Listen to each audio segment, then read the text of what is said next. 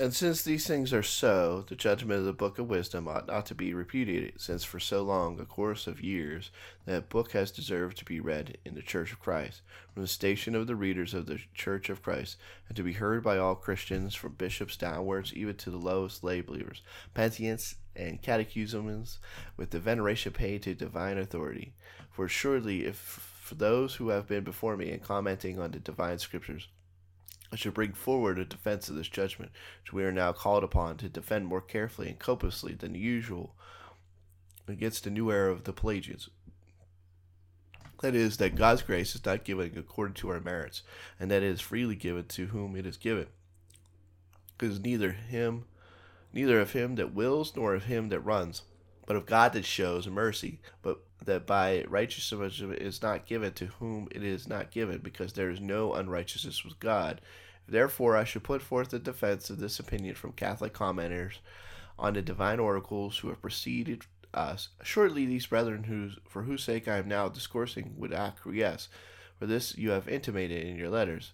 What need is there, then, for us to look into the writings of those before this heresy sprang up?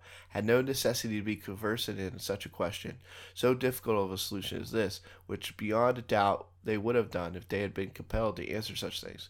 Whence it arose that they touched upon what they thought of God's grace briefly in some of the passages of the writings, and cursorily, but on these mo- matters which they argued against their enemies of the church, and in exhortations to every virtue, by which to serve the living and true God for the purpose of attaining eternal life and true happiness.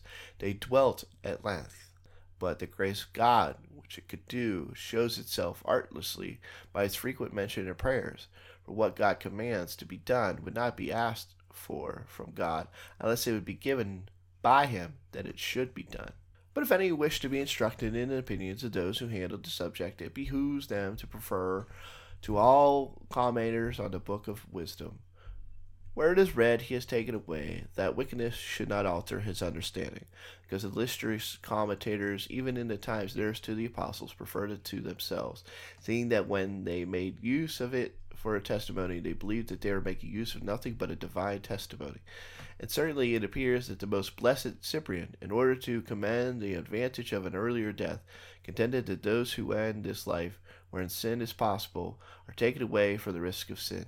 The same treatise, among other things, he says, Why, when you are about to be with Christ, and are secure of the divine promise, do you not embrace being called to Christ, and rejoice that you are free from the devil? In another place, he says, Boys, escape the peril of their unstable age. And again, in another place, where he says, Why do we not hasten and run that we may see our country, that we may hail our relatives? A great number of those who are dear to us are expecting us there. A dense and abundant crowd of parents, brethren, sons are longing for us, already secure of their own safety, but still anxious about our salvation. By these and such like sentiments, the teacher sufficiently plainly testifies in the clearest light of the Catholic faith that perils of sin and trials are to be feared, even until putting off of this body, but that afterwards no one shall suffer any such things. And even if he did not testify thus, when could any manner of Christian be in doubt of this on this matter? How then should it not have been of advantage to a man who has lapsed, who has his life wretchedly in the same state of lapse, passes into the judgment due to such as he? How, I say, should it have been the greatest and highest advantage to such a one to be snatched by death from the spear of temptations before his fall? and, and thus, unless we indulge in reckless disputation, the entire question is concluded concerning him who has taken away, lest wickedness should alter his understanding. And the book of wisdom, for which such a series of years has deserved to be read in Christ's church, and in which this is read, ought not to suffer from injustice, because it withstands those who are mistaken on behalf of man's merit, so as to come in opposition to the most manifest grace of God. And this grace chiefly appears in infants and is while some of these baptized and some not baptized come to the end of this life, they sufficiently point to God's mercy and his judgment, his mercy indeed gratuitous, his judgment of death. For if men should be judged according to the merits of their life, which merits they have been prevented by death from actually having, but would have had if they had lived, it would be of those no advantage to him who has taken away lest wickedness should alter his understanding It would be of no advantage to those who die in a state of lapse, they should die before. And in this no Christian will venture to say, Wherefore our brethren, who wherewithin they conceive of God's grace is given according to our merits, as to endeavor, which they cannot dare to invalidate a true sentiment.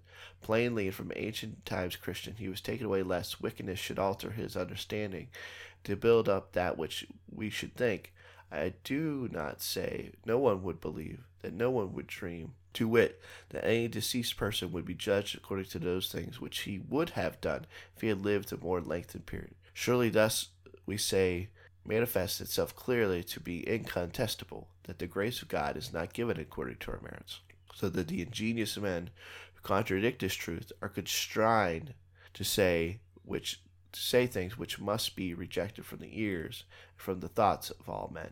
Well, we're gonna stop there because that's one whole argument by Augustine about uh, the merits of the Book of Wisdom and how he sees it as an argument against the Pelagians. Uh, he's about to pick up a different kind of argument. So even this, even though this is a little bit shorter of an episode than normal, I, I felt like this was a good place to stop. Well, until next time, my friends, please like, subscribe, and share the podcast. May the Lord persevere you steadfast in one true faith given unto the saints everlasting. May I one day see you, brothers and sisters, in the presence of Christ, free from sin, free from death, perfect unity in one true faith, and worshiping God as we ought to now, perfectly. Till then, God bless.